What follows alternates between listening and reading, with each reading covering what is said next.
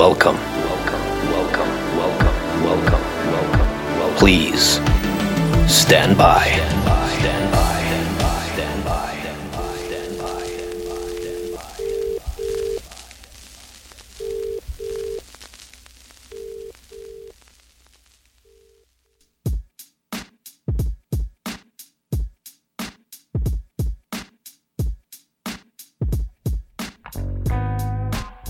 When I go for a walk, I always choose locations of little traffic because then the city feels less about me being in it and more like a place I own after a planetary apocalypse.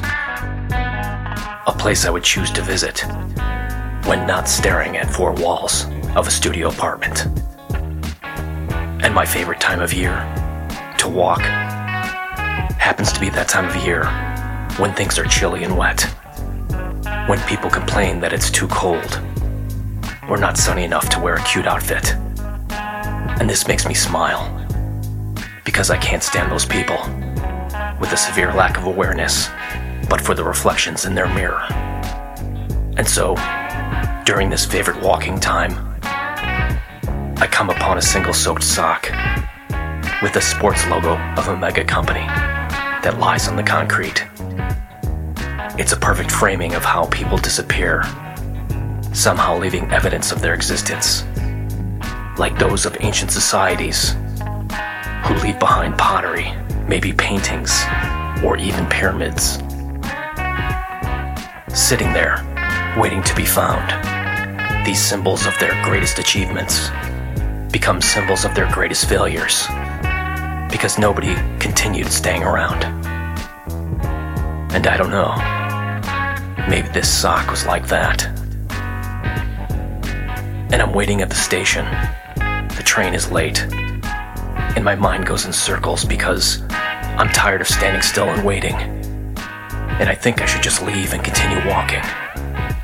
But then knowing if I left now, the train would come shortly and I would miss it. And I think I've already given 20 minutes. Part of me believes the sacrifice is already made and will not be rewarded if I leave now, while the other part of me simply wants to scratch the whole deal. Enough time given. So I continue walking to get something to eat, and I think about my destination. You see, I go to this place that has weekly burgers. Each week, the cook creates different variations ingredients that forego the typical lettuce and tomato stuff for exotic items, increasing the curiosity and taste. But I don't have that much money, and so it's a very, very special treat to go and get one of these unique burgers created weekly. So much so that I haven't been there in months. Because every time I get close, I keep wondering if I'm about to waste my money on this week's burger. When next week might even be better, more adventurous, and tasty. And then I would have wasted the little money I have on an okay burger. Because the next week would come and I would look at that burger, and the memory of that burger I just had won't be a memory of fulfillment anymore, but one of regret.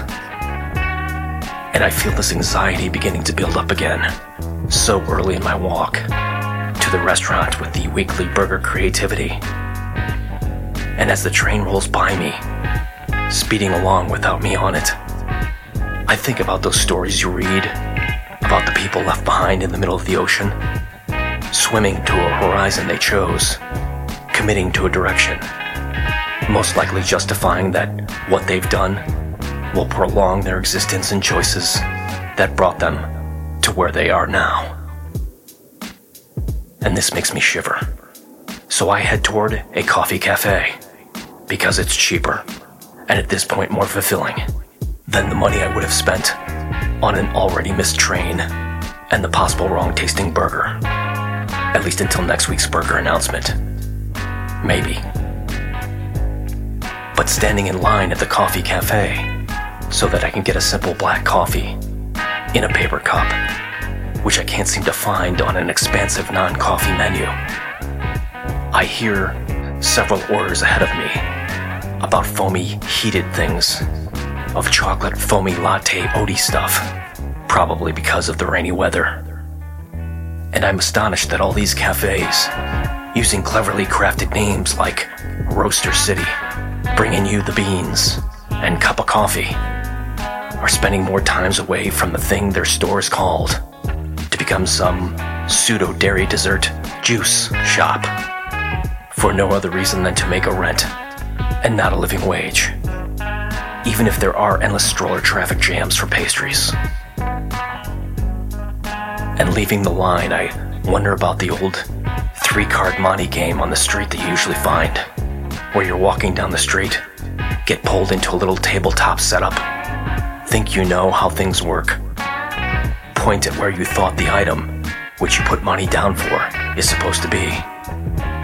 But as your cup lifts, you're left with empty foam air and your money gone.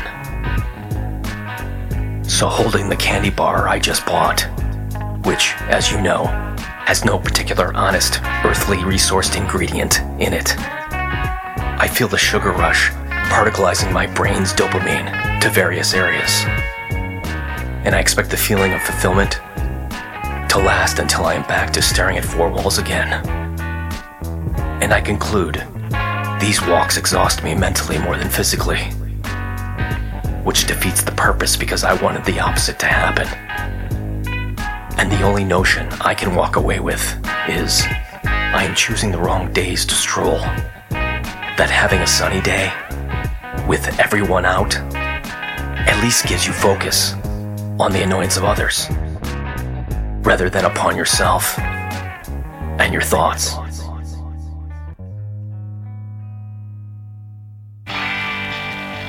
This has been an episode of the Flypaper Podcast. Music provided by Black Ferns at blackfernsmusic.com. Please help elevate this podcast. Leave a review. Until next time, stand by